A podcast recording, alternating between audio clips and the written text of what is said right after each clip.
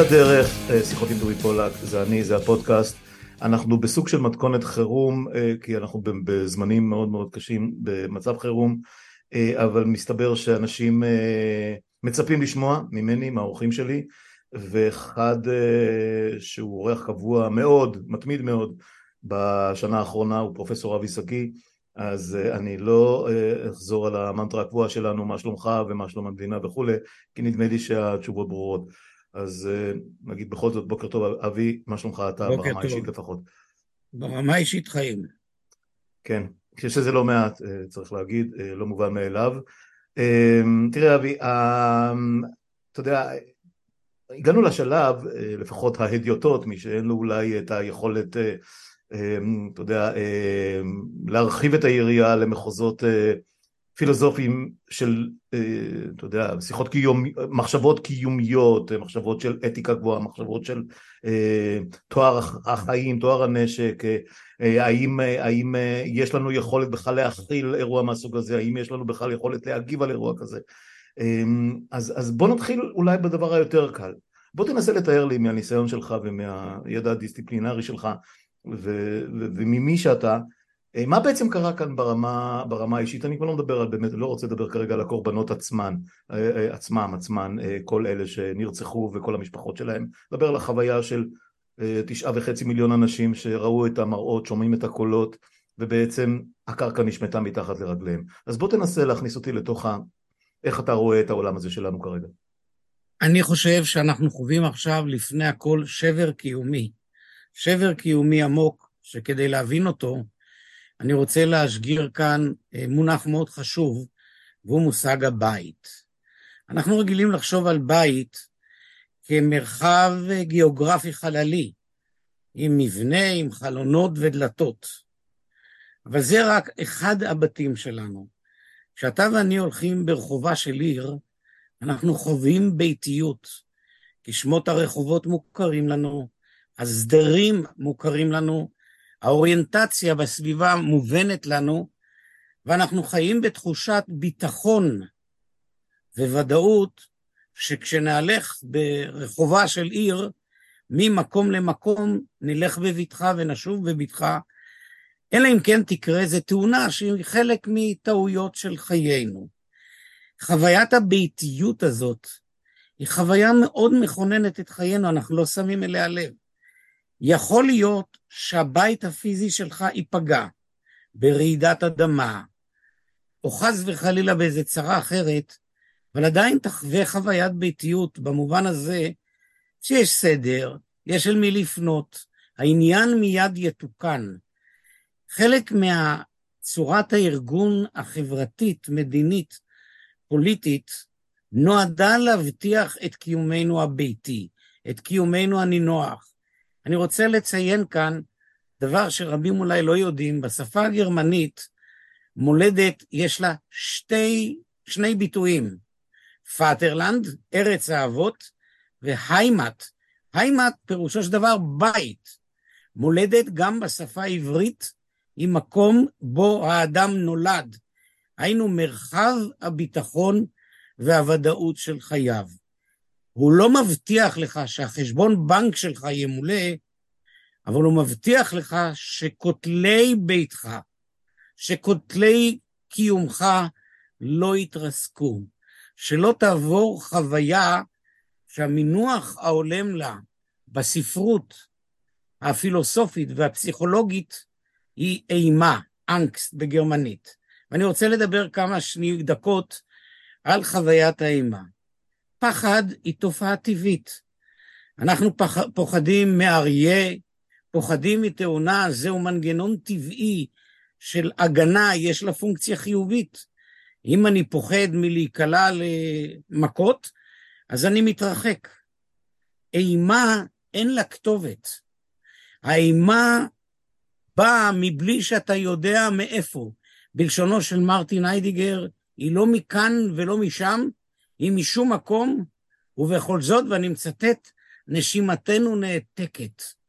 משהו קורס בתוך עולמנו. הקריסה הזאת היא נוראה.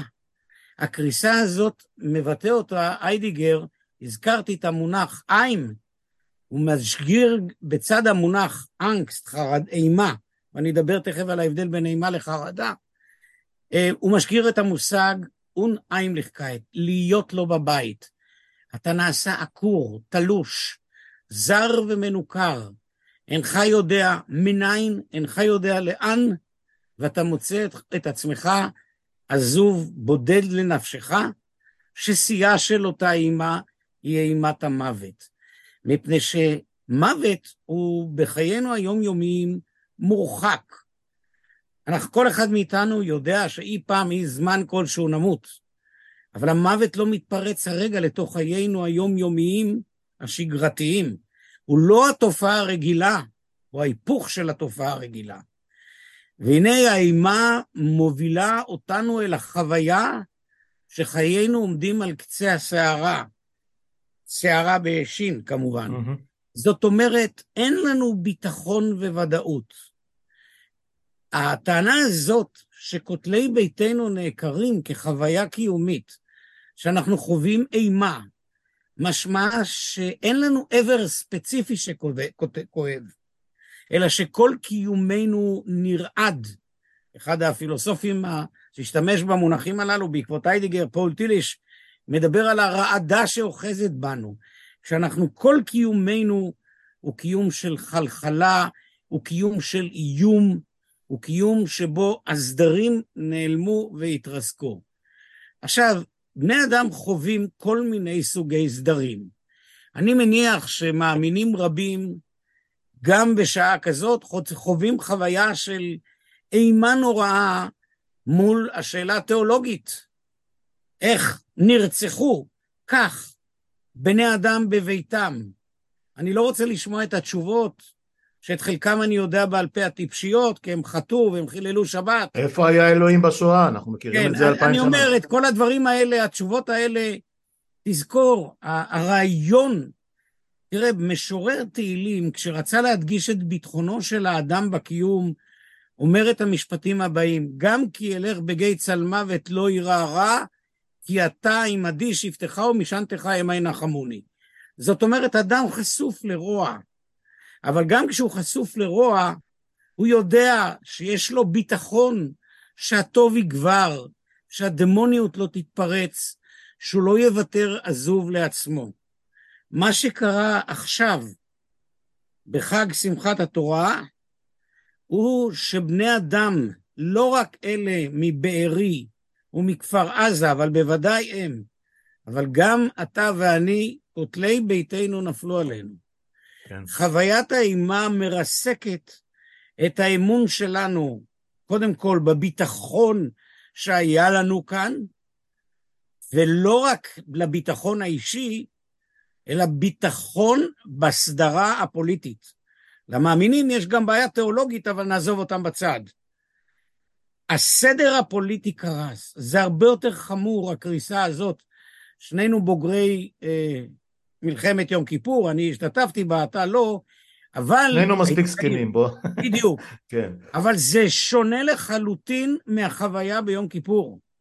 החוויה ביום כיפור התנהלה שם, בגבולות. תל אביב המשיכה לחיות.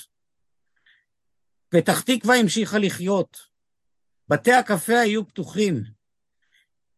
לא נרצחו אזרחים. או, זה העניין. לא זאת אומרת, בדיוק, העניין הוא... הארבע קירות נשארו ארבע קירות. זה, אתה דיברת קודם על, אני רק אעיר, אה, שזה פשוט אה, אה, קפץ לי לראש, גם כשאנחנו תחת התקפת טילים, מלחמת המפרץ וכל הסבבים שהיו, ומלחמת לבנון השנייה, כשאנשים ביקרו, זאת אומרת ביקרו בכף, העדיפו להישאר בבית שלהם, לרדת לחדר מדרגות, ל- ל- ל- להתחבא בקיר הרחוק מהמתקפה, הצפוני או הדרומי לפי, לפי המתקפות, ולא לחפש ולא לרוץ לרחובות לחפש מקלטים או, או ללכת למקומות אחרים, כי הם הרגישו בטוחים אצלם בבית. וזה ב- ביממות האחרונות נופץ, פשוט נופץ. נופץ לגמרי. אין ביטחון, אתה היטבת להגדיר זאת. ודאות בביטחון זה לא אומר שלא יתפרץ איזה רוע. כי כבני אדם אנחנו יודעים שהאדם הוא יצור די מפלצתי. אז פעם יכול להתחולל רצח, פעם טיל יכול ליפול בסביבתנו. אבל לא חווינו את אותה עזבות לנפשנו. או, עכשיו, במישור הפוליטי זה הרבה יותר חמור. כן. כי לא רק שהמרחב הפוליטי, הממשלה, ממשלת הזדון הזאת, לא נתנה מענה, הפקירה גבול שלם עם עוטף עזה, בצורה שהיא מעוררת פלצות. אני כבר שנים טוען שמדינת ישראל החליטה, החלטה עקרונית, שעוטף עזה יהיה הטרנספרנס אובייקט של הפלסטינאים. transference object בשפה הפסיכולוגית זה אתה מעתיק את הרוע למקום מסוים. נתנו לפלסטינאים את עוטף עזה כדי לשחרר את הכספים ואת תשומת הלב מצד אחד לתל אביב בעבר ולשטחים. מדינת ישראל הפכה אזרחים לאובייקטים לרוע, לא טיפלה בהם. ושיא השיאים זו אותה הזנחה ערב המלחמה הזאת, כאשר השאלה שעדיין לא טופלה, איפה היו כל חיילי צה"ל? איפה היו פלוגות וגדודים שעמדו, אמורים היו להגן מפני האויבים? זה לא הבעיה של כשל מודיעיני וכשל שב"כי. בוא נניח שלא היה כשל, שכן היה כשל. הרי מדובר פה בגבול מול אויבים. כן התפרצו, לא התפרצו, איך מניחים אותו ריק? איך בסיסים שלמים מניחים ריק? התשובה היא, מדינת ישראל בגדה באזרחיה. בגדה במובן הטכני של המילה, חובתה היסודית של מדינה להגן על אזרחיה. זוהי חובתה היסודית. אני אישית רואה קו ישיר בין המהפכה המשפטית לבין ההפקרה של אזרחי ישראל בעוטף עזה, ואני אנמק את זה. המהפכה המשפטית, כפי שדיברנו גם אנחנו בינינו, טובי, לא פעם, סילקה את מושג העם הממשי לטובת עם מדומיין. העם הוא אותו עם שהשלטון מדבר אותו. העם הזה לא כלל את האנרכיסטים, את השמאלנים, את הטייסים, אותך ואותי, כי אנחנו היינו בעבר האחר, כמובן לא דיברנו על אזרחי ישראל הערבים, על הבדואים שאין להם אפילו מקומות להתגונן באזורים שבהם נפלו. ואת החוויה הזאת, שעוד איכשהו חיינו איתה כל זמן המאבק, כי המאבק בסופו של דבר התנהל בין המילים, במרחב הציבורי, כמה שהייתה לנו ביקורת על ממשלת ישראל, ושלטעמי, ואתה זוכר את זה, ולטעמם של תיאורטיקנים רבים, רבים, או הייתה על סף דיקטטורה, או דיקטטורה רכה באמצעות החוק. אבל עוד הנחנו שאנחנו יכולים לשנות, שלא תהיה כזאת הפקרה טוטאלית. וזו הפקרה שהתחילה אז ומתמשכת.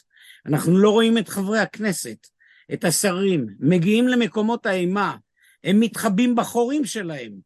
זאת אומרת, מה שאנחנו חווים היום זה אימה לא רק במובן הקיומי, אלא במובן הפוליטי, וכיוון שאנחנו הומו פוליטיקוס, אנחנו חיים במרחב פוליטי, הבית שלנו הוא לא רק חלל המגורים שלנו, אלא המרחב הציבורי והפוליטי, ביתנו קרס עלינו ואנחנו חווים אימה נוראית. כן, אוקיי. עכשיו, עוד מילה לפני שאנחנו כן. מתקדמים. אני רוצה להבחין כאן נעימה לחרדה.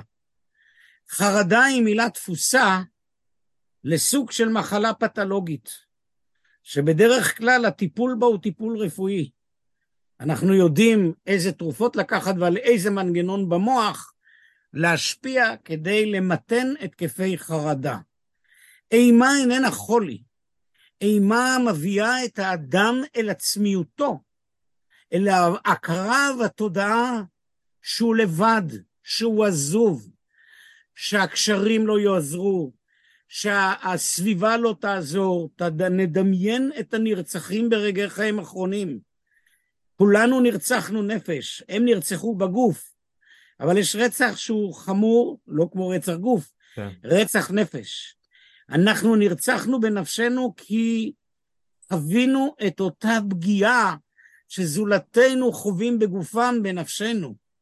הנה בני אדם שהרוע התפרץ לדלת פתוחה ונשארנו עזובים לעצמנו. כן, אז אה, גם כתבתי על זה הרבה מאוד אתמול, בכלל אה, אה, כמה קבוצות שאני חבר בהן, החלטנו שתי החלטות ואפשר יהיה לדון עליהן, אחת זה לא להרפות ולדרוש במפגיע, כרגע, תחת אש, בזמן מלחמה, את הדחתו וגירושו, פשוט גירושו של נתניהו וממשלתו כולה. אה, יש מספיק כוחות אה, אה, גם בתוך הכנסת הזאת אבל בוודאי כוחות מקצועיים שיכולים למלא את תפקיד הממשלה והקבינט מעכשיו לעכשיו בלי שום בעיה. אסור להם אסור להם להיות זה לא משנה איך זה יתפרש ניצחון של החמאס לא ניצחון של החמאס החמאס ממילא כרגע הביס אותנו היכה בנו שוק על ירך צריך להגיד את הדברים כמו שהם זה דבר אחד והדבר השני שהוא מוטיב שגם הובלתי אותו במונולוג שהקלטתי והעליתי אתמול זה מתקשר למה שאתה אה, הזכרת עכשיו בהרבה מילים.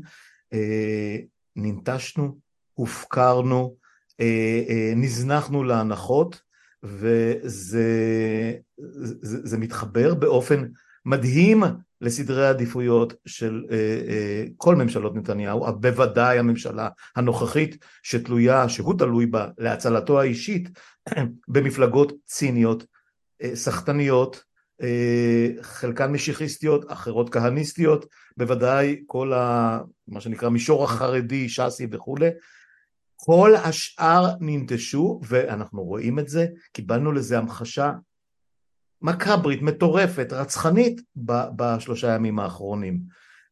אה, אה, ואגב, כותרת בדה מרקר הבוקר, למרות ובתוך כל האירוע הזה, כספים קואליציוניים ממשיכים להיות מועברים as we speak למוסדות אה, אה, אה, חרדיים, למוסדות חינוך חרדיים, למוסדות רווחה חרדיים, וואטאבר. שמע, כשאתה עומד מול דבר כזה, ואתה הפקדת, אנחנו כבוחרים, גם אם היינו, אה, גם אם הצבענו למפלגות אחרות, הפקדנו, הפקדנו את, ה, את הניהול, אתה דיברת הרבה על הממשלה שהיא לא, שהיא לא נבחרת אלא אקזקוטיבה שאמורה לבצע, דיברנו על הדירקטוריון מול, ה, מול ההנהלה, הפקדנו בידיהם את כל הסמכויות ואת כל האמצעים והם נטשו אותנו, הם בגדו בנו בגידה מוחלטת, הם זרקו אותנו, so to speak, לים, אה, אנחנו לא קיימים עבורם. איך יוצאים מה, מה, מהלימבו המטורף הזה, אבי? איך? קודם כל, אני רוצה לחלוק עליך על אה, שתי הנקודות שהעלית.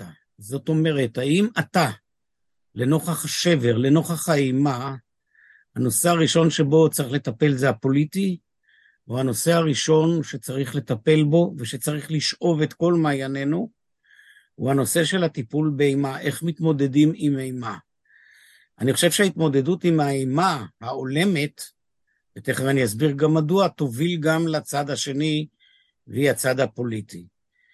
ראשית, אומר לך שבצורה הפשוטה ביותר והברורה ביותר לטעמי, המיקוד חייב להיות ההתייצבות לימין האימה. כי האימה זה חוויה שאנחנו כאזרחים חווים, אימה זה שאנחנו כבני אדם חווים, חלק מאיתנו חווים את אימת המוות בתוך ביתם, ולא ייתכן שלא מירב תשומת הלב שלנו תוסב לשם. מבחינה הזאת, חסד גדול עשה איתנו ביבי וממשלתו הנוראית, שהצמיחה את הארגוני המחאה האזרחיים. כי אלה הארגונים שהיום נמצאים בלב העזרה למקומות. במקום מה... הממשלה, אבי. כן, הממשלה כן, הייתה כן, צריכה כן, לעשות את זה. את, את, את כתב ההאשמות הרגע אני חושב שצריך להניח בצד. אתה יודע מה שנייה, לא, אני, אני, אני כן רוצה להשלים עם משפט אחד נוסף, שהוא היה הכותרת של כמעט כל מה שכתבתי אתמול והקלטתי. נתניהו הוא לא, הפתרון, הוא לא יכול להיות, לא נתניהו ולא הממשלה שלו, לא יכולים להיות הפתרון, הם הביאו אותם לדו, אותנו אל עברי פי פחת, מעבר לעברי פי פחת, הם זרקו אותנו לתהום, הם זרקו אותנו מתחת לגלגלי האוטובוס, הטנק, הנגמ"ש, המאגים של, ה, של, הקומנד, של הטויוטות האלה של, של חמאסניקים, הם הבעיה, הם לא יכולים להיות... אני לא חולק, הרי אי, אי אפשר לחשוב שאחרת. אז, אז למה, אני, למה שאני... רגע, רגע, לא, לא, לא, אני רק... תראה, אתה... אני פשוט זועם, אני, אני נסער. לא, אני, אני מקבל את זה, גם אני הרי, תחושת הבטן שלי היא די דומה לשלך. כן. אני רק צריך, יש רגעים שצריך לחשוב כמו בנקאי מפוקח. זה הבאתי אותך, מה אתה חושב? כן, לא יודע, אני לא, אני מקווה שאני לא בנקאי. אבל אני שואל את עצמי, כשאני מתייצב מול רעות ומול אימה, ביחס שבין האימה הקיומית האישית שאנחנו חווים, לבין האימה שנגרמת בגלל פוליטיקאים ששיבשו את הסדר הציבורי החברתי והסדר ההכרחי לקיומה של מדינה, איפה אני צריך עכשיו להיות? איפה אתה? איפה אני? והתשובה שלי היא, אנחנו צריכים להיות עם הסובלים בסבלם. לא ייתכן שהיסוד הראשוני שהיום נכונן אותו, לא יהיה סולידריות בין אבל אישית. אבל זה מה שקורה בפועל. אבל אני רוצה לומר, לא, תסלח לי שאני אומר לא, לך. לא, זה בסדר. זה שזה קורה בפועל, בעיניי זו תגובה בריאה של בני אדם. כן. כשאתה נמצא במצב שהרוע מתפרץ לתור ביתך, רוע אנושי, יש לך שני תגובות אפשריות, לחפש את האשם או להתייצב במה שאני מציע תמיד לכנה אתיקה של הרוע. מה אני, איזה, מה אני עושה כשיש רוע? האם אני מחפש אשמים, או קודם כל אני שואל את השאלה, מה עליי לעשות? עם מי עליי להיות? כשאתה אומר, זה מה שעושה החברה האזרחית, אתה אומר דבר עמוק וחשוב. מה שאתה אומר כך, כבני אדם יש בנו אור. נכון, הופקרנו לבד, אבל אנחנו נושאים בתוכנו תקווה, יכולת. אנחנו לא מחליפים את השלטון הרע, אבל במקום החושך אנחנו מביאים אור. כבר בעל התניא אמר באחד המקומות משפט מאוד מאוד חשוב, מעט אור מגרש הרבה חושך. עכשיו, זה לא אומר שנסתפק בזה. צריך עצבי ברזל, ואני אומר לך, אני יודע שאני אומר דברים שלחלק מהאנשים לא ינם. אי אפשר לסל... את תשומת הלב להסיט עכשיו מהתייצבות, זה המונח האתי, לימין הסבל, לימין המחלה. אתה יודע, אתן לך דוגמה מהספר של אלבר קאמי, הדבר, שהוא בשבילי אחד מהספרים שמנחים את חיי, כתבתי כידוע עליו לא מעט, בעברית, באנגלית, בשפות אחרות. כשבעיר אורן פורץ דבר, דבר הוא סימבול לרוע הנאצי, שזה, הרעה הזאת התפרצה כאן, והיו בה כמה יסודות של רוע, כפי שדיברנו, רוע מוחלט, הרוע של הרצח, ורוע שאי אפשר להשוות אותו לחמאס של ממשלה שפועלת ועושה מעשים רעים, אבל חס וחלילה אסור להשוות אותה. והנה מתגייסים שם כמה בני אדם מתמודדים עם הסוגיה הזאת. האחד, הכומר הישועי פן לו, ואומר, אם יש כזה מחלה, סימן שחטאנו, בואו להתפלל בקתדרלה. הוא מזמין את כולם להתפלל. במונחים שלך, הוא אומר, חברים יקרים, אתם רוצים לפתור את הבעיה? בואו תתמודדו עם השאלה הציבורית-פוליטית. תבואו לתפילה, אתם מעלתם בחובה שלכם להתפלל לאלוהים, אלוהים העניש אתכם, תתקנו. הרופא ראה, כשהוא רואה את הרוע, הדבר הראשון הוא מתייצב לימין החולה. הוא לא שואל שאלות, הוא לא שופט. וכשחברו, תראו, אומר לו, אם, האם אתה רוצה לגאול את בני אדם? אז הוא אומר, גאולה לא מעניינת אותי, החולי מעניין אותי. זה הרעיון של התייצבות. אתה מתייצב כאן ועכשיו. אני, והחברה האזרחית פועלת כאן. אני, אני, אני מסכים איתך וזה קורה, הבעיה היא לא זאת ואני אאתגר אותך דווקא ב, ב, ב, בעניין הזה. ההתייצבות קורית, אבל במקביל אנחנו נמצאים על סיפה של מלחמה קשה, מדממת, שאולי אה, תשכיח, שום דבר לא ישכיח, אבל אנחנו עלולים להגיע ל... אלפי קורבנות רבים נוספים בגלל ניהול כושל של מלחמה, בגלל ניהול ש... ראית, ראית בוודאי כמוני את השיקולים של נתניהו לגבי כן או לא ממשלת חירום שדעתי עליה פשוט קטסטרופלית אבל נניח רגע לעניין הזה. הוא לא רוצה להזיז את המטורפים סמוטריץ' ובן גביר כי הוא לא יודע מה יקרה בעוד שלושה חודשים מה, עם השישים וארבע אצבעות שלו בכנסת. שנייה. ו- ו- ומתוך זה הוא מכריז, מכריז הכרזה שלא קרתה מאז לבנון הראשונה, השנייה, כבר לא זוכר, אבל לא, לא קורית הרבה הכרזה רשמית על מלחמה. אגב, גם זה עשה את זה בניגוד לחוק, ואחר כך, אחר כך הקבינט אישר את זה בדיעבד, לא חשוב.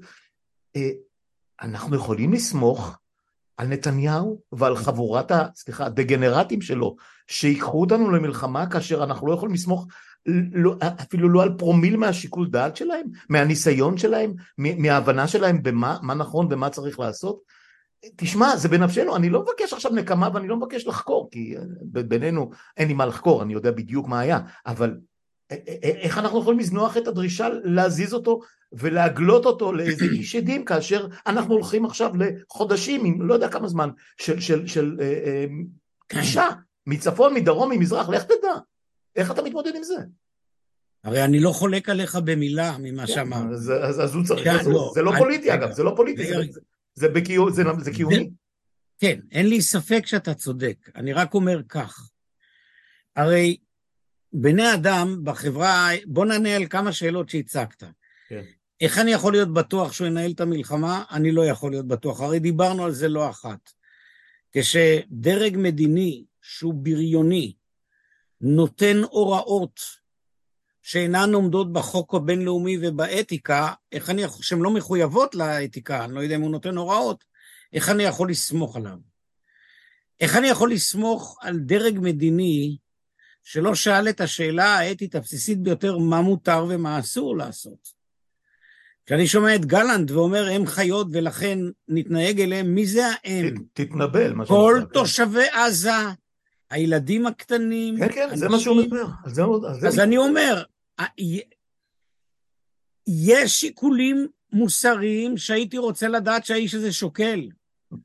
כי ישנן אתיקות שונות, ואם תרצה נרחיב עליהן, על מה עושים במצבים חריגים מהסוג הזה. אבל אם תרצה נשאיר את זה בצד. הבעיה היא שאני לא יכול להיות בטוח שהממשלה מסוגלת בכלל לחשוב. מפני שיושבת שם חבורת בריונים, שהשפה שלהם היא שפה בריונית. הוא שאמרתי. כן, אבל בוא נתקדם הלאה. נכון שהצבא כשל בתחילת המערכה, כשל נוראי, שעוד ידובר על זה רבות. אין את זה תקדים מאז הקמת מדינת ישראל. זה היה פה פוגרום במונחים היסטוריים קלאסיים. אבל אני כן סומך על צה"ל שיפעל בהתאם לסטנדרטים האתיים, לערכים של מסמך רוח צה"ל, שמחייבים אותו לפעול על פי שני עקרונות יסודיים, הכרחיות ומידתיות. אחר כך נדבר, או אם אתה רוצה עכשיו, האם אפשר לחרוג? אולי אתה יודע מה, אני אציג כאן עכשיו. מייקל וולצר, פילוסוף, אחד מגדולי התיאורטיקנים של הפילוסופיה, טוען בשנים האחרונות בתוקף שישנם מצבים חריגים שבהם אפשר לחרוג מכללי האתיקה לא כדי להעניש חס וחלילה, כי לפגוע בבני אדם חפים מפשע כדי להעניש אותם, זה, אין לזה שום היתר מוסרי, אלא כדי לייצר הרתעה מהמשך פגיעה עתידית באזרחי ישראל. העמדה הזאת, חלק מהאינטלקטואלים הישראלים מסכימים לה, לא הרבה אני מניח. אחד ממחברי מסמך רוח צה"ל בוודאי מסכים לה, לא אני. Mm-hmm. אני דוחה את העמדה הזאת, מפני שהיא מבוססת לא על שיקול דעת מוסרי, אלא על שיקול דעת עובדתי, שזה פירושו. אנחנו מניחים שאם נעניש אוכלוסייה אזרחית, לא יתחללו בעתיד תוצאות שהתחוללו עכשיו. אינני יודע כלל מה העתיד יוביל, ואני יכול לחשוב בדיוק מחשבה הפוכה, שכשמענישים אוכלוסייה אזרחית על לא עוול בכפם, הם עלולים להיהפך ברבות הימים לאויבים המרים ביותר. אבל אנחנו יודעים שזה בדיוק מה שקרה במשך שנים. לא, זה קרה ולא קרוב. הדוגמה של גרמניה הנאצית היא דוגמה לכך שהענישו אוכלוסייה אזרחית וזה לא קרה, אבל זה לא קרה מפני שהחברה הגרמנית עברה תהליך שינוי ודה-נאציפיקציה ותחת פיקוח וכל מה שעברה החברה הגרמנית. האם יש לי ביטחון בזה? לא. ואני לא שוכנעתי מהארגומנט הזה שניתן לפגוע ללא תנאי באוכלוסייה אחרת. מנגד, ישנה את העמדה שאני חושב שהיא עמדה אתית, וגם העמדה היהודית הקלאסית, זאת הרי משפט, ממשלה שמתהדרת ביהדותה. בפרשת סדום עומד אברהם מול האלוהים ואומר לו, חלילה, השופט כל הארץ לא יעשה משפט, אולי יש חמישים צדיקים. והוא לא מקבל תשובה בסגנון, הם חיות אדם, נשמיד את כולם. אלוהים נכנס איתו לשיחה מוסרית, לשיחה מוסרית שהמשמעות שלה, אני לא רוצה להיכנס לשאלה למה הוא נעצר במספר עשר, כי זה דיון אמיתי ולא כאן המקום לטפל בו. הם, עצם הרעיון שהאל כפוף לאתיקה, שהאל לא עושה עוול, שחפים מפשע לא אמורים להיפגע, הוא יסוד עמוק במסורת היהודית. עכשיו, מה פירוש לא אמורים להיפגע? כולנו מבינים שישנם סוגים שונים של פגיעות. אם כדי להציל בני אדם צריך לפגוע ברכושם של בני אדם אחרים, לא קרה כלום. קרה להם כלום. הם הפסידו רכוש, אבל לא איבדו את חייהם. עד כמה מותר, עד כמה מותר להפוך אוכלוסייה חפה מפשע, ואני מדגיש את המילה חפה מפשע כדי שלא יגידו לי הם כולם תומכי חמאס. אף אחד לא בדק את זה. וגם מי שאומר שהוא תומך חמאס תחת שלטון טרור יגידו הכל. הרעיון המרכזי שאני רוצה לומר כאן הוא מבלי להיכנס לשאלה האתית, שאי אפשר לסמוך על הממשלה הזאת. בדיוק. זאת הסיבה שבזמנו דיברנו על כך, על חובת אי הציות, כי היא מסוכנת. רק שעכשיו היא, הגיע... שעכשיו, שעכשיו היא אה, נהפכה, נהפכה על פניה מהסיבה הפשוטה. היא לא נהפכה על פניה. רגע, רגע, אני, אני, אני, אני אנסה להגיד, אני מנסה להתחכם פה. היא נהפכה על פניה במובן הזה שמי שלא מציית כרגע זאת הממשלה. אה, אה, היא לא קיימת. יש לה חובות והיא לא מצייתת להם. לא, אבל זה לא למשל... לא חונה תחת. טובי, זה לא חונה תחת הרעיון של יציאות. אני יודע, אני יודע, אבל, אבל, אבל זה רק בשביל להמחיש, לפחות ביני, ביני לבין עצמי, את רמת הניתוק וה, וה, וההלם שבו הם נמצאים. נכון, ובעצם אבל... הם, יש להם חובות, ערימה של חובות ש, שמוקנות להם על פי חוק, שמחייבות אותם על פי חוק. אם מעלו לא בחובה לא האזרחית הבסיסית שמוטלת על השליט להגן על חיי בני אדם. זה המנה היסודית. ולעזור להם. ולכלכל אותם, אחרי שאמרנו... ולהושיט להם יד, כלום. נכון. כלום. אחרי שאמרנו את כל זה, אני חוזר ואומר, אחד הלקחים מחובת אי הציות האזרחית היא שזה סוג של נאמנות אזרחית.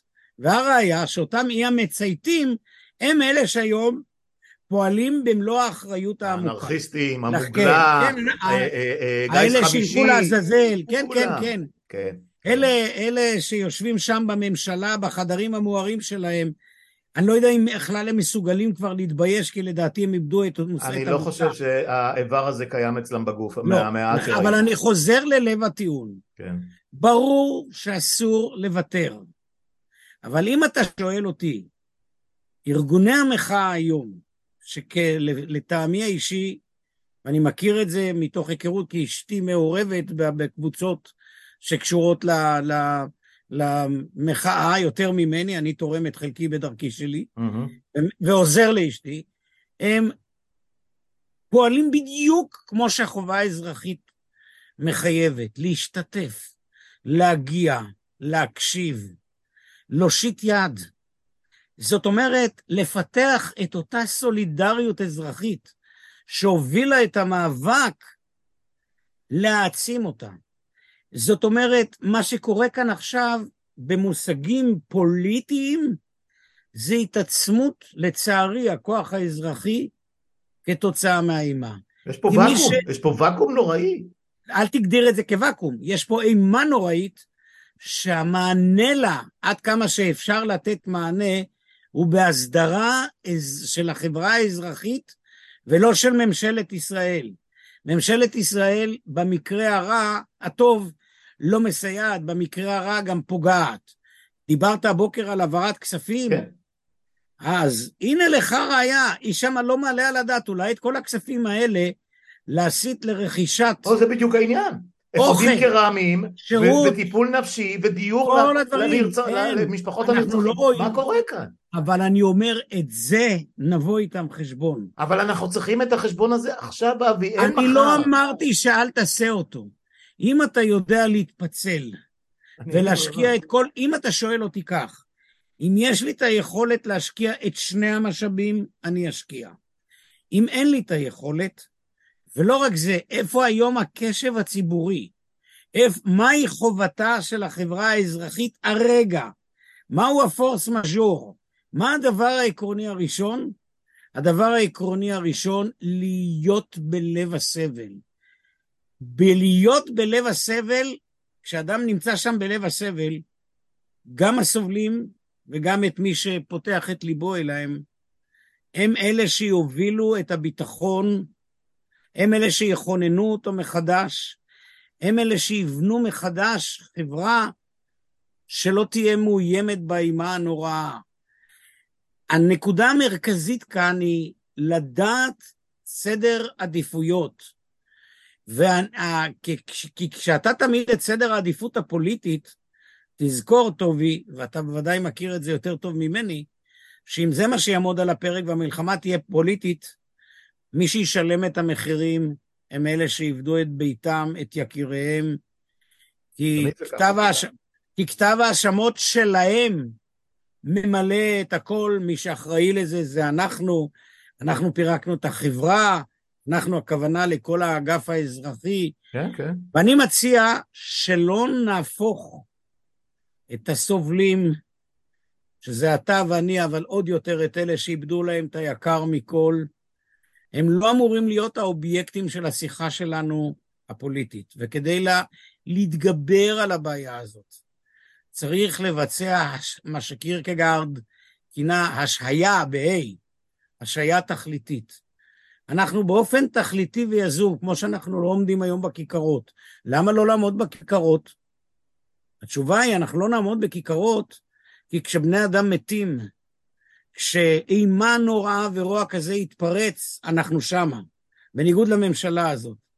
לכן אני אומר, בניגוד לתפיסות שלפיהן הפוליטיקה היא המפתח לכל דבר, בתפיסה שאני חושב אותה להגונה יותר, הפוליטיקה היא מסגרת לחיים אנושיים, לחיים צודקים, לחיים סולידריים, והרגע הזה הוא הרגע שבו הפרימה שנפרמנו, אם היא לא תעשה על ידי סולידריות עמוקה, אז גם אם נרוויח בפוליטיקה, היא לא תפעל על שום דבר.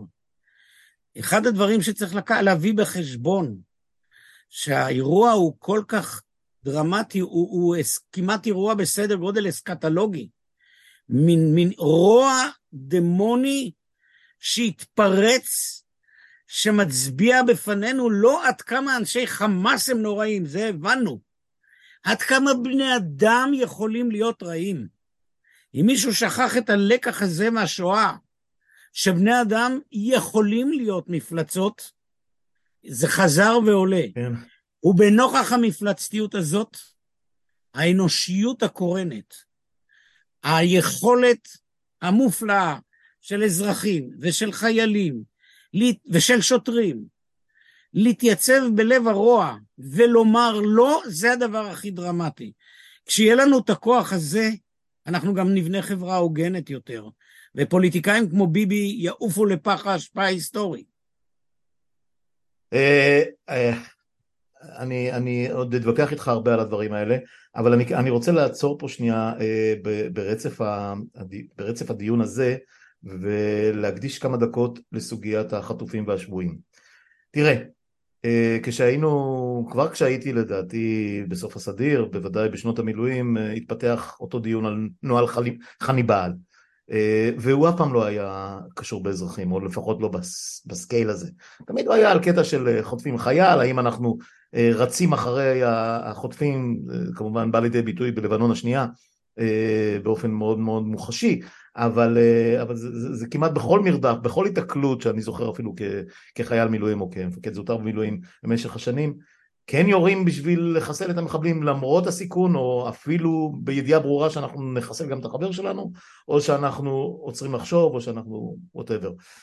אבל פה מדובר על משהו אחר לגמרי, פה מדובר על, אה, זה לא, א' זה לא חיילים, לא שאני רוצה להפקיר חיילים חלילה, אה, או, או בעד, ממש לא, אני תמיד שנאתי את הרעיון הזה של חניבעל, אה, לא הבנתי איך הוא צץ בשיח הישראלי, מעולם לא, לא הצלחתי להבין את העניין הזה, זה אחד, אבל, אבל פה מדובר על נשים בנות 85-90, תינוקות בני יומם, נשים צעירות, חיילות, חיילים בני 20, תשמע, מדובר פה על, לא יודע, 200 נניח חטופים, מי יודע כמה מהם חיים, מה, מה מצבם וכולי, והממשלה, אתה יודע מה, אם הם לא היו אומרים כלום מילא, הם אומרים, דמם בראשם, אנחנו לא מתחשבים, זה לא מעניין אותנו, אנחנו נפציץ כאילו, כאילו אין שם אף אחד, ונפציץ בידיעה שכולם שם. תגיד לי, איך אנחנו מתמודדים כ- כ- כבני אנוש, כ- כאנשים, כ- כבני אדם, איך אנחנו מתמודדים עם הסוגיה המטורפת הזאת? קודם כל, אני רוצה להשגיר בפניך את הדילמה שאתה, שאתה מעורר ולקרוא לה כסוג של דילמה שהיא קרויה דילמה טרגית. דילמה טרגית, מושג שהשגיר שוב לשיחה האתית, הפילוסוף הדני, שאתה יודע שאני מאוד אוהב אותו, קירקגרד, הוא לוקח כדוגמה את יפתח. יפתח הבטיח שאם הוא ינצח במלחמתו, הוא יקריב את ביתו. והוא נאלץ להקריב אותה. זה דילמה טרגית, מפני שהדילמה הטרגית היא אומרת כך, הבטחות צריך לקיים, ואם ההבטחה הזאת הובילה את הניצחון, צריך לקיים אותה. אבל הפתרון הוא ידוע והפתרון הוא ברור. דילמה טרגית היא דילמה כשהפתרון ידוע, אבל לא, כש, לא כל פתרון גם מניח לנפשך רוגע. יש פתרונות שאתה בוחר בין רעות את הרע יותר ומפקיר את הרע פחות, גם אם אתה חושב שזה צודק, עדיין הדילמה היא דילמה טרגית. זו טענה כללית, וכעת בואו ניכנס לסוגיית השבויים והחיילים והאזרחים שנמצאים שם. מנקודת מבט אתית בסיסית, חיי כל אדם הם עולם ומלואו. כל אדם הוא יחיד, מיוחד, להוריו, למשפחתו, לעצמו. האתיקה הזאת, שמניחה את הערך המוחלט של חיי כל אדם, היא אתיקה שנכונה במצב עניינים סטנדרטיים, אבל בואו ניקח את האתיקה הזאת עד סופה. הערך של חיי כל אדם הם ערך מוחלט, אבל מה החובה המוטלת עליי לעשות כאשר בגין האתיקה הזאת לחובת כל בני אדם, אני אקריב בני אדם אחרים. לא אני אקריב, אלא כי יש לך שלטון מטורף ששמו חמאס, שמפר ברגל גסה את הכללים האתיים, וכעת, אם אני צריך כעת להציל חיי אדם מהחטופים, אני עלול בהימנעות שלי מלנהל את המלחמה לגרום לנזק של עוד חס וחלילה מאות הרוגים. השאלה, הדילמה, לכן זאת דילמה שהמרכיבים, שני המרכיבים שלה הם טרגיים. כי אתה גם רוצה להציל את החטופים ואת השבויים, ואתה גם רוצה למנוע מצב שבו עוד פעם יתחולל מצב כזה, שבו הרשע הזה לא ייעלם. כן, רק, רק ש... אני אעיר שאף אחד לא אמר שצריך אה, אה, לא להילחם או לוותר. רגע, על... רגע, רגע, אני לא שרטטתי עוד מה, אני קודם כל משרטט את אוקיי. התבנית. אני, אני רק אומר שאפשר לעשות את שני הצדדים, וזה כבר רגע, קרה רגע, בכל רגע. המלחמות. טובי, בניגוד לממשלה הזאת שלא מסוגלת ל... ל... להפוך את הדילמה ולארגן אותה, כי הראש שם לא עובד, אני מבקש להגדיר את גבולות הדילמה. אוקיי. הדילמה היא בעצם עומדת כך, מהי חובתה של המדינה ושלנו כאזרחים בין שני המשתנים, הגנה על אזרחי מדינת ישראל כך שלא יעמדו תחת איום של רציחות, מול הסיפור של החטופים. עמדה קיצונית אחת, בואו ניקח את שתי העמדות הקיצוניות, אומרת לעצור את הכל, להציל את החטופים. התוצאות שלה כבר הכרנו אותו מפרשת גלעד שליט. המנהיגי חמאס הנוכחיים שוחררו באותה עסקה. דילמה, הקרן השנייה אומרת, נתעלם מהחטופים כדי להציל את בני האדם האחרים, את האזרחים. שתי הדילמות הללו הן נוראות, והשאלה אם יש דרך שלישית. ואם יש דרך שלישית שמשמרת על שני הערכים, גם להציל את החטופים וגם למנוע מצב שבו אנשי חמאס יפעלו, צריך לחפש אותה. אינני יודע אם ממשלת ישראל מחפשת אותה. אם כל מה שהממשלה יש אומרת... יש ידיעות על עסקה, עסקה שהייתה על השולחן כבר אני, בשבת. אני לא יודע, תראה, עסקה, עסקאות הן בעיניי, לא רק מפני שהייתה ועדה כבר שדחתה את ענייני העסקאות, כי הם הזמנה להמשך, להמשך נזקים, צריך לשקול כל דבר. זאת אומרת, ברור. ברור לגמרי שאנחנו נמצאים היום מול מצב של דילמה טרגית, שהפתרון שלה חייב להיות לה פתרון, כי אתה לא יכול לעמוד ככה. אתה או ממשיך במלחמה או עוצר את המלחמה. אבל לעתים מצבים שבהם שתי התביעות הן לגיטימיות, הפתרון שלהן לא נעוץ בהכרעה לצד אחד, אלא בהפעלת שיקול דעת מאזן. ואנחנו חוזרים אני- שוב למי שנמצא על ההגה. והמילים אה, המילים שיקול שיק- דעת מאזן הד- לא מוכרים להם. שיקול הדעת המאזן הוא שיקול דעת פרקטי. זה דילמה ללא הכרעה מוחלטת, כי אוי לנו אם נכריע שאנחנו מפקירים, ואוי לנו אם נכריע שאנחנו רק מתייחסים. ולכן יש דילמות שאינן פתירות, שהפתרון שלהם הוא שיקול דעת. שיקול דעת צבאי ושיקול דעת פוליטי. אז אני אומר לך בהנחת יסוד ברורה, אולי תחשוב שאני משוחד, השנים הארוכות שאני עובד עם צה"ל, אני יודע שבניגוד לממשלה הרעה הזאת, צה"ל רגיש לנושא. בוודאי. האם, האם אבל, צה"ל... אבל, הוא, אבל הוא כפוף להוראות המטה... חכה, ה- מהקבינט. לכן, תראה, אני גם לא יודע אם הממשלה, כשהיא אומרת נכה בה- בהם כאילו זה מין שפה צ'רצ'יליאנית, ברור, ברור, זה אינני, בסדר. אין, אינני יודע מה עומד שם. אני מקווה שממשלת ישראל, עם כל העליבות שיש בה, עם כל העליבות שיש בה, את המינימום האחריות כלפי החטופים יש לה. ועם כל העליבות שיש בה, אני מקווה שהיא מבינה שאי אפשר יותר להמשיך עם המשחק הזה של חמאס, שצריך לשים על השולחן, מי שהמציא את החמאס ואת שלטונו זה אדון נתניהו. זאת אומרת, אני מקווה שמה שהם הולכים כדי להתמודד עם הדילמה הזאת, זה לחפש את מה שלעיתים אנחנו מכנים הדרך השלישית, או הדרך המאוזנת. לא מעניין אותי כל כך הרטוריקה שלהם. כי רטוריקה יש לה פונקציה אחרת לגמרי.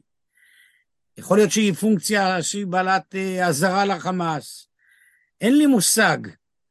לו הייתי יושב כמו זבוב על הקיר שם ויודע מה הדיונים בממשלה או בתוך צה"ל, הייתי שמח כי הייתי יכול להיות יותר רגוע.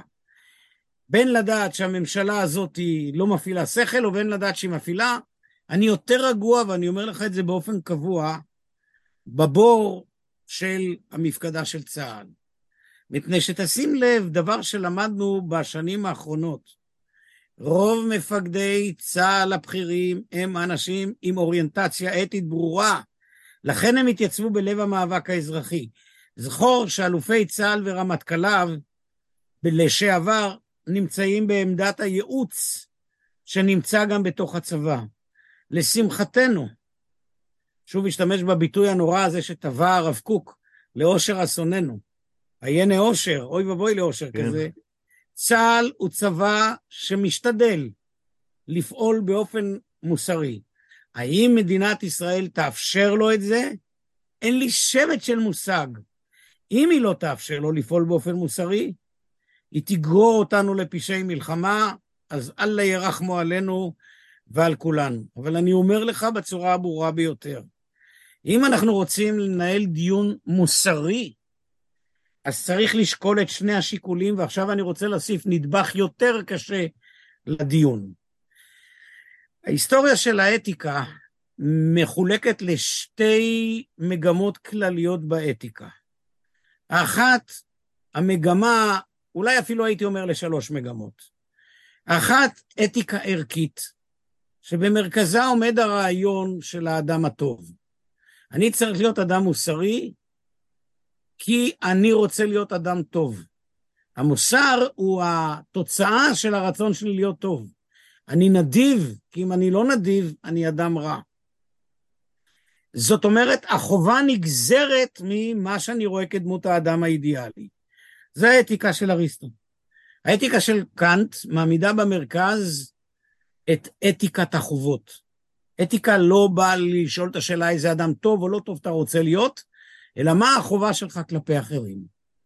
לאתיקה הראשונה קוראים אתיקה ערכית או אקסיולוגית, והאתיקה של קאנט דאונטולוגית. עכשיו, לתוך המשוואה הזאת אני מוסיף עוד סוג אתיקה שהתפתחה, תיאוריה אתית, והיא האתיקה הפרגמטית או התועלתנית, שאומרת שתפקידה של האתיקה למקסם את העושר ולמזער את הנזק.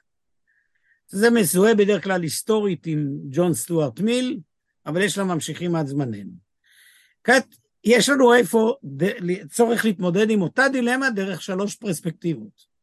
שאלת האתיקה הערכית, מה האדם הטוב צריך לבצע כאן, האתיקה מהי החובה, והשאלה של מקסום העושר ומזעור נזק. נפתר דווקא בשלישית. אם האתיקה תכליתה למזער נזק ולמקסם עושר, ברור לגמרי שכשאנחנו מדברים על מקסום נזק, צריך להוריד את זה על הסף. זאת אומרת, אם בני ערובה הם אלה שבגין היות השלטון הזה שלטון רשע, הוא ישתמש בהם כדי למקסם רוע נגדנו, אז זה לא אתי. מנקודת מבט אתית של אתיקה תועלתית. מנקודת המבט האתיקה של החובה, צריך לשים על השולחן את זה בצורה ברורה. עבור כאן, האתיק, קאנט, האתיקה הזאת היא תמיד אתיקה ביחסים שביני לבינך, האדון טובי. לקאנט אין הרבה מה להציע בסוגיה של אתיקה צבאית, אתיקה של מלחמה וכך הלאה. אין לו באמת הרבה מה להציע. שאלת האדם הטוב היא כן שאלה מרכזית עדיין. איזה אדם אני אהיה כשאני אעשה מה שאני אעשה? איזה אדם אני אהיה כשאני אשטיח את עזה ואפגע בחפים מפשע? אבצע מעשים שיהיו רציחה ופגיעה. כשאני פוגע באחרים, אני פוגע בעצמי. איזה אדם אני אהיה כשהפקרתי את החי לסולידריות לחברתית, לקהילתית? וזה אלה שאלות מאוד מטרידות. כי מה שננהג כלפי חטופים מצד אחד, וכלפי החמאס, עונות על, אמור, אני אמור להתמודד איתם, מה זה עושה לי בדמות האדם שלי. בואו נתאר מה היסטורית זה עשה, התנהגותו של הממשלה הזאת בהנהלתו של ביבי. בניגוד לזמן שבנט היה ראש ממשלה, בנט, הזכור לטוב, היה אחד מראשי הממשלה המופלאים. לא בחרתי בו, אבל אני יודע שטובת מדינת ישראל הייתה לנגד עיניו, והחמאס לא הרים ראש בזמנו. ביבי רצה רק להנמיך את הלהבות מבלי לטפל בבעיה, לא לטפל בבעיה האזרחית, ששמה עזה עזה, שאי אפשר להשאיר סיר רותח כזה ללא טיפול כלכלי, חברתי, פוליטי, וחשב שאפשר לשמור על הלהבות מספיק נמוכות, אבל הוא גידל מפלצת שהלהבות שלה הלכו וצמחו מפעם לפעם.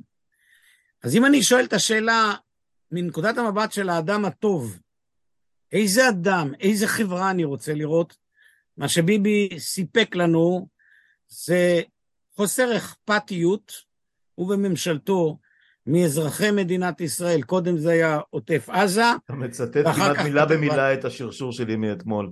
הכהונות שלו במשך 30 שנה בעיניי, אה, אבל לא רק בשנה האחרונה, כל הכהונות שלו אה, אה, אפשר לאפיין אותם בהתעסקות עם עצמו ועם האינטרסים שלו והזנחה מוחלטת של כל לא- המרכיבים לא... האחרים של החובות שלו. זה לא רק מרכיבים אחרים, זה ללא רגע של מחשבה על העתיד. איזה חיים אנושיים הוא בונה כאן? מה יעשה? יש לי תלמיד מכפר עזה, שהיה במקרה בחוץ לארץ, ואשתו הייתה בתוך הממ"ד עד שהיא אחרי 20 שעות שוחררה כשהיה לה רק אה, בקבוק מים. זאת אומרת, האם לנגד עיני ממשלת ישראל עומדת המחשבה איזה דמות אדם הם רואים לנגד עיניהם? את מי הם רואים? והתשובה היא הם לא רואים. בדיוק, הם עיוורים. בדיוק. אז אה, כן, לכן אותו. עיוורון, אותו עיוורון גם מוביל לעיוורון כנראה בשאלה המוסרית הכבדה והעמוקה, מה עושים בדילמה הזאת. אם זאת הייתה ממשלה נורמלית, אני מהסס לומר את זה, אבל אם הצבא גם היה פועל בהגינות, אז כמו שאת מסמך רוח צה"ל ניסחו אזרחים בשיתוף פעולה עם הצבא, ארבעה אזרחים בשיתוף, כולם פרופסורים לפילוסופיה, הם, ב, ב, הם שמות מוכרים לרובנו, פרופסור דני סטטמן, פרופסור משה אלברטל, פרופסור שמואל, שאול סמילנסקי ואנוכי, תוך שיתוף פעולה הדוק עם הצבא. כי הצבא הבין שבשאלות אתיות הוא חייב לשמוע את הקול של האתיקה. אין לו תורה אתית משל עצמו. והתורה המשפטית, ויש שם מערכת משפטית מפוארת, עם פצ"רית, יוצאת מגדר הרגיל, אין, זה לא אותה הסוג של שאלה. אז אני אומר, באחד משני המקומות הללו, היה חייב להתייצב קול של אנשים שיודעים להשגיר שפה אתית, שימצבו את הדילמה. כי אם הדילמה הזאת לא ממוצבת, זה הופך להיות קרב תרנגולות תקשורתי.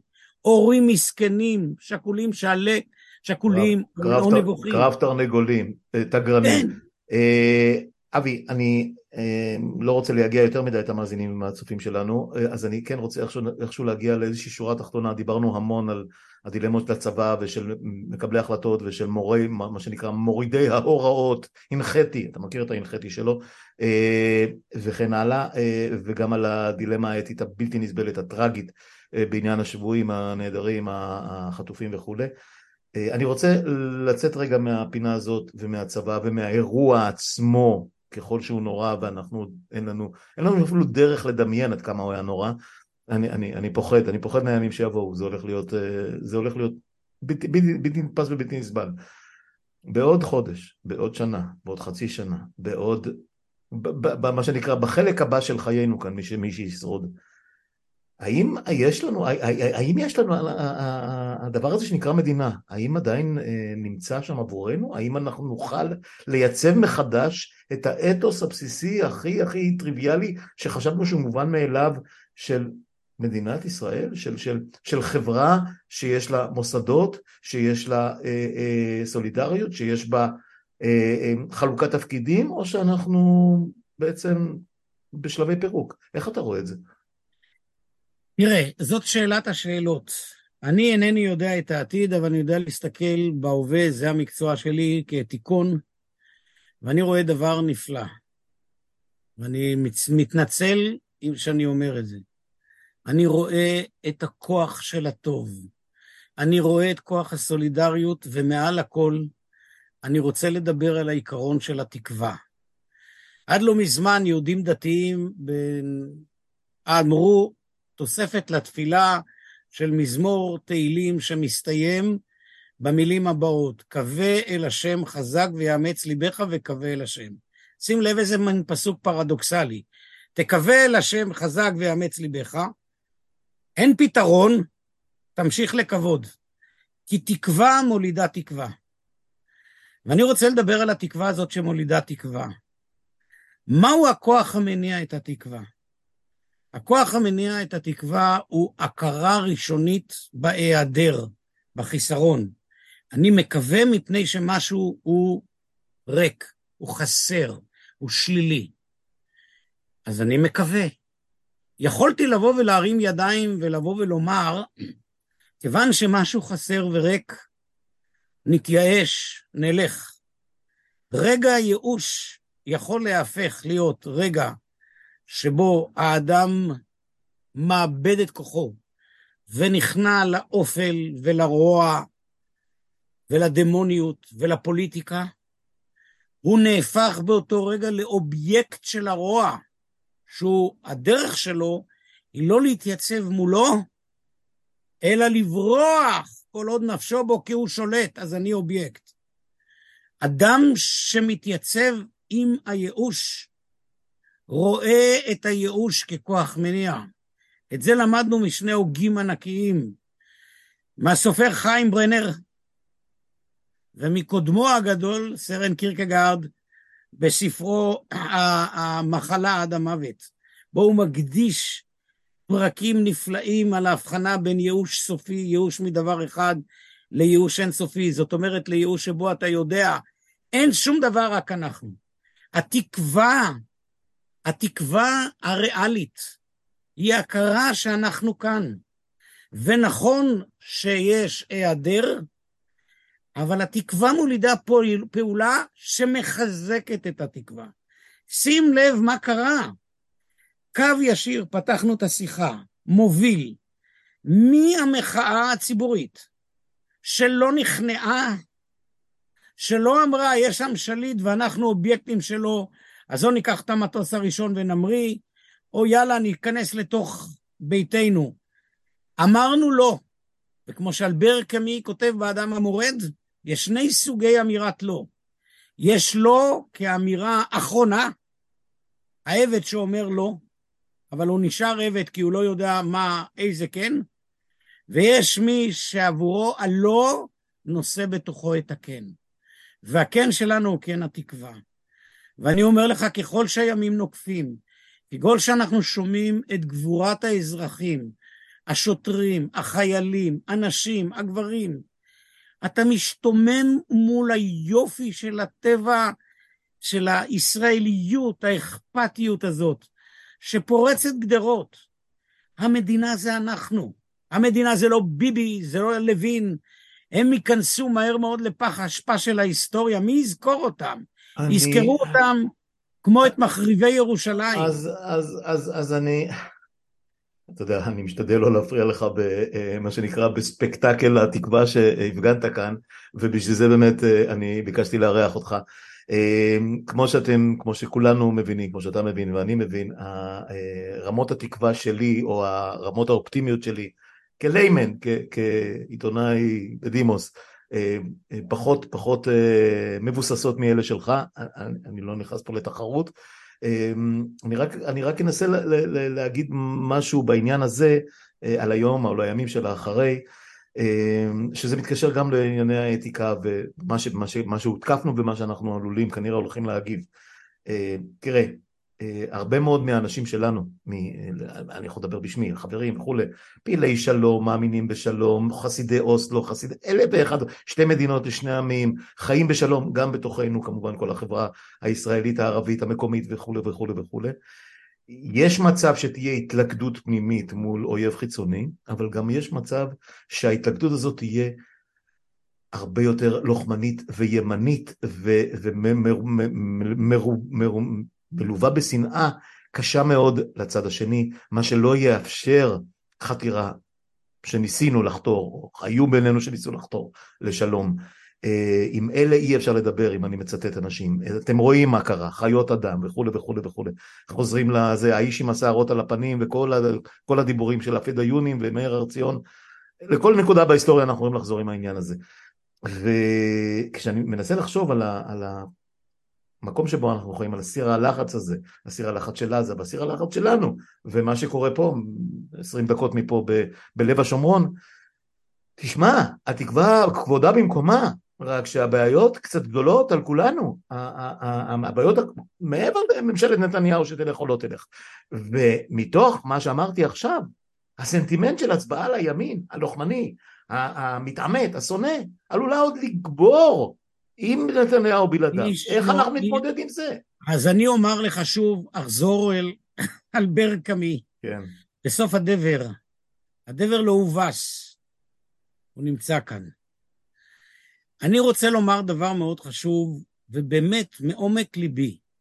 התקווה שאני מדבר אליה זה לא מין אמונה אלוהית שיהיה טוב. לא חשדתי לרגע. איש לא יודע מה יהיה ואם יהיה טוב. ארנסט בלוך כינה את התקווה הריאלית הזאת במילים הנפלאות, תקווה עטופה בצעיף של אבל. יכול להיות שאני אכשל. ואני חושב שמה שאתה הצבעת עליו, אין ספק שלנוכח האימה במרחב הפוליטי, עלולה להתפתח אטימות. אבל כשאתה הזכרת את כל המאבקים לשלום, למה, אתה בעצם הזכרת דבר מאוד מאוד עמוק. הקול האנושי לא נדם. האופוריה, הטראומה, שהובילה לעתים למעשים לא אנושיים, למעשים שפגעו בזכויות אדם, בחירותם, בכבודם, היו כאן. לכיבוש יש חלק גדול בהשחתת הנפש המוסרית, אבל אני מתמלא תקווה מכוח הכובד העמוק של האמונה באדם. היה לי חבר, לחלק מהצופים אולי הוא מוכר, דמות מיתולוגית מההיסטוריה של ארץ ישראל בשם יהודה נוימן, איש כפר, איש עין צורים ההיסטורית שבגוש, שנפל בשבי, תלמיד חכם חלוץ, איש תורה ועבודה, שעל דלת ביתו, נפטר לפני כמה שנים, הייתה תלויה, היה תלוי המשפט הבא, דלת זו פתוחה בפני כל אדם, כי אני מאמין באדם. הוא היה הומניסט, וההומניזם שלו כבש לבבות. בבית של יהודה נוימן, אני אישית פגשתי אנשי ימין קיצוניים, שכשהגענו אל המרחב ההומני הזה, כולנו צעדנו על קצות האצבעות שלנו. בתום ההלוויה שלו בהספד, שאני הייתי אחד המספידים, ניגש אליי איש ימין ואמרתי, רק בביתו של יהודה יכלו אנשי שמאל, שזה אני, ואנשי ימין, להשיל מעליהם את הכל ולהיות בני אדם. אני מאמין כמוהו בבני אדם, ביכולת לחנך, ללמד, אסור להתייאש. ישנו ספר נפלא שנקרא מותו של פרויד, שמשווה בין הדמות הזאת פרויד לדמות של היטלר. אחת ההשמעות החשובות זה שהיטלר גילם את התפרצות הרוע, ופרויד לימד אותנו היטב. הרוע קיים, היסוד הכאוטי קיים, אבל יש לנו את היכולת להתמודד מולו. מדינת ישראל, במדינת ישראל, ביישוב, בעידן הציוני, היו אנשים שאיבדו את האנושיות, אבל לא פחות מהם היו אנשים ששמרו על הקול האנושי, ודווקא בעת הזאת, בניגוד למה שאתה מתאר, אני לא יכול להחמיץ את האנושיות הקורנת מאנשים, מבתים, בהתגייסות, בפתיחת לב. אתה חושב שאנשים רעים כמו הממשלה הזאת יכולה להעלים את זה? הם ייעלמו הרבה לפנינו. מדינת ישראל איננה זהה עם שלטון. מדינת ישראל היא זהה קודם כל עם אזרחיה, יהודים, ערבים, צ'רקסים, דרוזים, אנשים טובים שליבם פתוח ושאינם רוצים להיקלע אל מחוזות הרשע. כן, לעתים נקלעים אל מחוזות הרשע. צא וראה, כנס עכשיו לאתרים של חרדים, אותם חרדים שהנציגים הנוראים שלהם בכנסת רוצים לפתור אותם, יש תהליך של רצון אדיר להתגייס. כי הם השתחררו מחרצובות השלטון של הרבנים שלהם ושל הפוליטיקאים שלהם, שאומר לך מבחינה הלכתית, הם פושעים מבחינה הלכתית. יש בהלכה כלל שנאמר, לא תעמוד על דם רעך. אם אתה רואה אדם טובע ואינך מציל אותו, אתה שותף לרצח. אם אתה לא מציל את אזרחי ישראל, אתה שותף לו. הם למדו את זה עכשיו. הם לומדים, צריך לפעול מתוך תקווה. אני, ללא אני... אמון באדם, אנחנו נקרוס. אני, אני מקבל את כל מה שאתה אומר, אבל uh, אני זוכר בכל רגע נתון שאין שום דרך כרגע לראות את ההנהגה הפוליטית שלהם מתחלפת. אה, אה, זה עדיין אה, יציב כמו סלע במשך שנים רבות מאוד. לא ראיתי אפילו סימן אחד קטן. אתה לא מאמין בחירות של בן אדם. אני מאמין לא בהכל, בסוף הוא, שם, בסוף הוא שם פתק בקלפי כמו, כמו, כמו, אז הוא לא שם רובוט, פתק, אתה טועה. וזה מה ש... אבל... תשמע, 64 מנדטים, מה תעשה? אתה טועה טעות גסה, ואני אסביר לך מדוע. המפלגות הדתיות, החרדיות עומדות באופן קבוע על סביבות שבעה מנדטים. זה זה. לא הולם את הריבוי הטבעי שלהם. אני מסכים איתך. איפה השער? והתשובה אה, היא בש"ס ובליכוד. לא נכון ולא מדויק. אז איפה? אה, סליחה, אצל סמוטריץ' גם. סליחה. התשובה היא גם שם וגם במקומות אחרים. איפה, אבי? איפה? אני לא... בשמאל? אני לא יודע, מפני שכשאני מציע לך, ונעשה, ניקח את התרגיל הזה טוב וישננו על עצמנו. כן. את זה למדתי מאחד מחבריי, שאיש מדעי המדינה, אומר, לך תבדוק את הקלפיות. וכיוון שהייתי שנים רבות בבני ברק, תמיד בדקתי מי מצביע למפלגת העבודה ומרץ. מהמם. ידעתי ששני קולות של אשתי ושלי מונחים שם, והשתוממתי לכמויות שהיו שם. אבל אתה יודע שהמספרים הגדולים תמיד משקרים. זאת אומרת, הם לא- מנצחים, אבל הם משקרים. תראה, יש תהליכי שינוי. אם אתה מאמין בחירות האדם, אז חירות האדם נלמדת. מי היה מאמין ששלטון דיקטטורי מלוכני צרפת יתמוטט? מי היה מאמין שאמריקה תיבנה כמדינה משוחררת של אנשים... ועכשיו, ועכשיו מתאבדת. אה, אין, מפני שאדם לא מפסיק להיות רע. אה, בבקשה, אתה דיברת על החירות מצד אחד ועל הרוע האנושי בצד השני, שני והדילמות הדברים- האלה מתנגשות נונסטופ. אז התשובה היא מאוד מאוד פשוטה. חיי האדם הם מסע תלאות.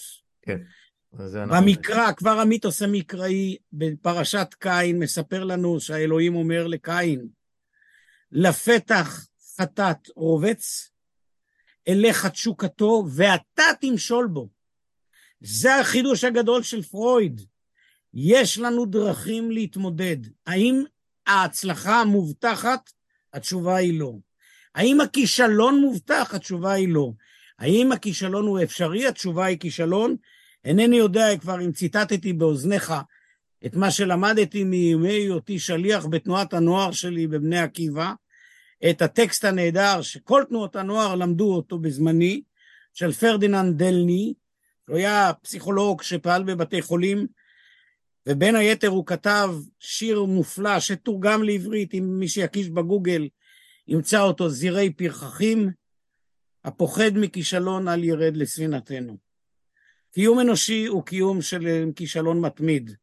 רק מנהיגים פוליטיים, מי שמחפש לו מנהיג פוליטי מין פירר, או איזה תיאולוגיה מוחלטת, נמלט בלשונו של אריך פרום מהחופש, מנוס מחופש. מי שחי חיי חירות יודע שהסכנה קיימת, קודם כל אצלו, וגם אצל, אחר כך אצל זולתו. אבל עובדה היא שאם יש משהו שבמלחמה הזאת למדנו מעבר לרוע הנוראי, כנגד הרוע הנוראי הזה, את התפרצות הטוב, את הדאגה, שאגב חוצה מחנות. אותם אלה שאתמול עמדנו מולם בכיכרות והם צרחו לנו, כשהגיע רגע המבחן, התייצבו שם אני- אני- להציל אני- בני אדם. אני לא חותם לך, אבל... אה, אתה לא חותם ב- לי מפני שאתה לא, בניגוד לך, כיוון שאני איש מקצוע ואני צריך לקרוא את המסמכים, אני בוחן בין היתר את הדבר הנורא מכל, על אנשים שנרצחו ועל רקע מה, וכשאני מוצא אנשים שבאו משם ומכאן מבלי להיכנס, שלא אפילו היו בצבא, אלא באו לעזור אבל אנחנו. אבל אבי, אנחנו נתפסים למקרים אה, אה, ספורים. גם אם זה מאות וגם אם זה אלפים. הרי יש פה עשרה. מיליון, שנייה, יש פה עשרה מיליון אזרחים. יש פה שישה מיליון וחצי או משהו כזה בעלי זכות בחירה. תקשיב, אני נורא. רוצה להיות שותף לתקווה שלך. אני אני אגיד, חייב, אני לא, לא חייב, אבל אני לא מסוגל להשתחרר אז מהתחושה. אני אומר לך אנחנו מה... מדברים בינינו לבין עצמנו. לא, אני רוצה לומר לך משהו שאני טענתי ומשהו שאני לא טענתי. אני לא טענתי שרוב בני אדם הם כאלה, ואני לא חולק עליך שביום הבחירות זה קורה כך, כי זה לא רק יום הבחירות, אתה יודע מה, אם מחר, לא מחר, בעוד חודש יהיה הפסקת אש, יכול להיות, ו-200 אינני אלף. איש, חצי מיליון איש יעלו על הכנסת בדרישה לפיזור הממשלה הנוראית הזאת, יהיה שם מכות רצח. מכות רצח. אין לי מושג, אני בניגוד לך אף פעם. לא יודע את העתיד, בקושי אני מאמין, יודע את העבר. אני, אני יודע. אני, מה שאני טענתי הוא טענה אחרת לגמרי. ותקשיב לה טוב, זו לא טענה סוציולוגית אמפירית, כי אני לא יודע, אני מאוד מוגבל ביכולת שלי לנבא את העתיד ולבחון. אני טענתי טענה עקרונית, מה שקרוי בשפה הפילוסופית, אונתולוגית, משהו על האדם. האדם יכול להיות טוב, כפי שהוא יכול להיות רע. השאלה היא, מה יגבר, היא שאלה פתוחה בחיינו. מי שמניח שהרוע יגבר, מניח אי אמון עמוק באדם. מי שמניח אי אמון עמוק באדם, חייו הם גיהנום. מפני שאתה לא יודע איפה האמון הזה מתחיל ואיפה הוא נגמר. או שאתה נקלע... אם, אם אתה יש בך אמון בבני אדם, תיאבק איתם ועל נפשם. טוב, אז זה, אז אני רוצה אז לספר לך סיפור מאוד אנחנו פשוט, פשוט. אה, אנחנו פשוט כבר מאוד מאוד מעריכים, אז אני מציע שננסה לארוז את הסיום של השיחה הזאת. כי זה באמת כבר, אה, אתה יודע, אנשים רוצים לשמוע אותנו, אבל לא עד כדי כך, זה כל כך הרבה זמן. אין בעיה. כן. כן, אוקיי, אה, תנסה לסכם מבחינתך. אני אומר כך, אני אומר כך, אסור לאבד את התקווה. תקווה היא לא ביטחון. תקווה היא פעולה. תקווה היא סולידריות, היא התייצבות עם, היא נכונות לכישלונות, לאסונות, אבל היא להיות שם במקום, וכמו שאנחנו נאבקים על קיומנו כדי לגדור גדר לאימה, כדי שלא תהרוס את חיינו, כי האימה יכולה להיות גם רגע מכונן את חיינו. זהו, אנחנו עם עצמנו, ומה שאנחנו לא נעשה לא יעשו עבורנו, כי זה האדם. הגורל שלנו הוא האחריות המוסרית שלנו. ואני רוצה לומר לשומעים שלנו, שמוטב שנתמקד במשמעויות הקיומיות הגדולות, וכשנתמקד בהן, גם הפוליטיקה תשתנה, כי אנחנו האזרחים, כי אנחנו המדינה, ולא במקרה איזה שלטון שיושב שם, גם אם הוא נבחר כדין, ופועל באופן עקבי כנגדנו וכנגד האינטרסים והערכים היסודיים שלנו כבני אדם. אני לא, לא אוסיף על זה, אני אודה לך על הנכונות אה, להתייצב, זה סוג של שירות מילואים שלנו במסיבות האלה. אה, אני לא יודע עד כמה, אני, אני בטוח שיהיו הרבה שיאזינו, אני לא יודע עד כמה אנשים אה, יסכימו, בעיקר עם הניתוח האתי שלך, אני מקווה שכמה שיותר. כאדם מאוד מאוד רותח, אני, אני יכול לחוות את זה על עצמי, אבל כמובן לא ברמה הרצחנית, לא ברמה של התגובה האלימה, אלא ברמה של הזעם הטהור, פשוט גואה בי ובכמעט כל מי שאני מדבר איתו על, על, על, על המנהיגים שלנו, עם מירכאות, כי הם לא מנהיגים. אמ, ואני רוצה לקוות שה, שהדרך שאתה התווית, או לפחות הצבעת עליה, תהיה זאת ש, שתוליך אותנו ולא דברים אחרים שאני מפחד אפילו לחשוב עליהם. אבי, תודה. תודה על ההתייצבות, תודה, תודה על השיחה לך. הזאת, ומה אני אגיד לך? נמשיך בשיחתנו. כן, אנחנו נמשיך בזה, אתה, אתה, אתה מבין, קבענו, קבענו להמשיך בשיחות בעניינים אחרים, ותראה לאן המציאות מגלגלת אותנו. תודה, שיהיה יום טוב ככל האפשר. Black and white.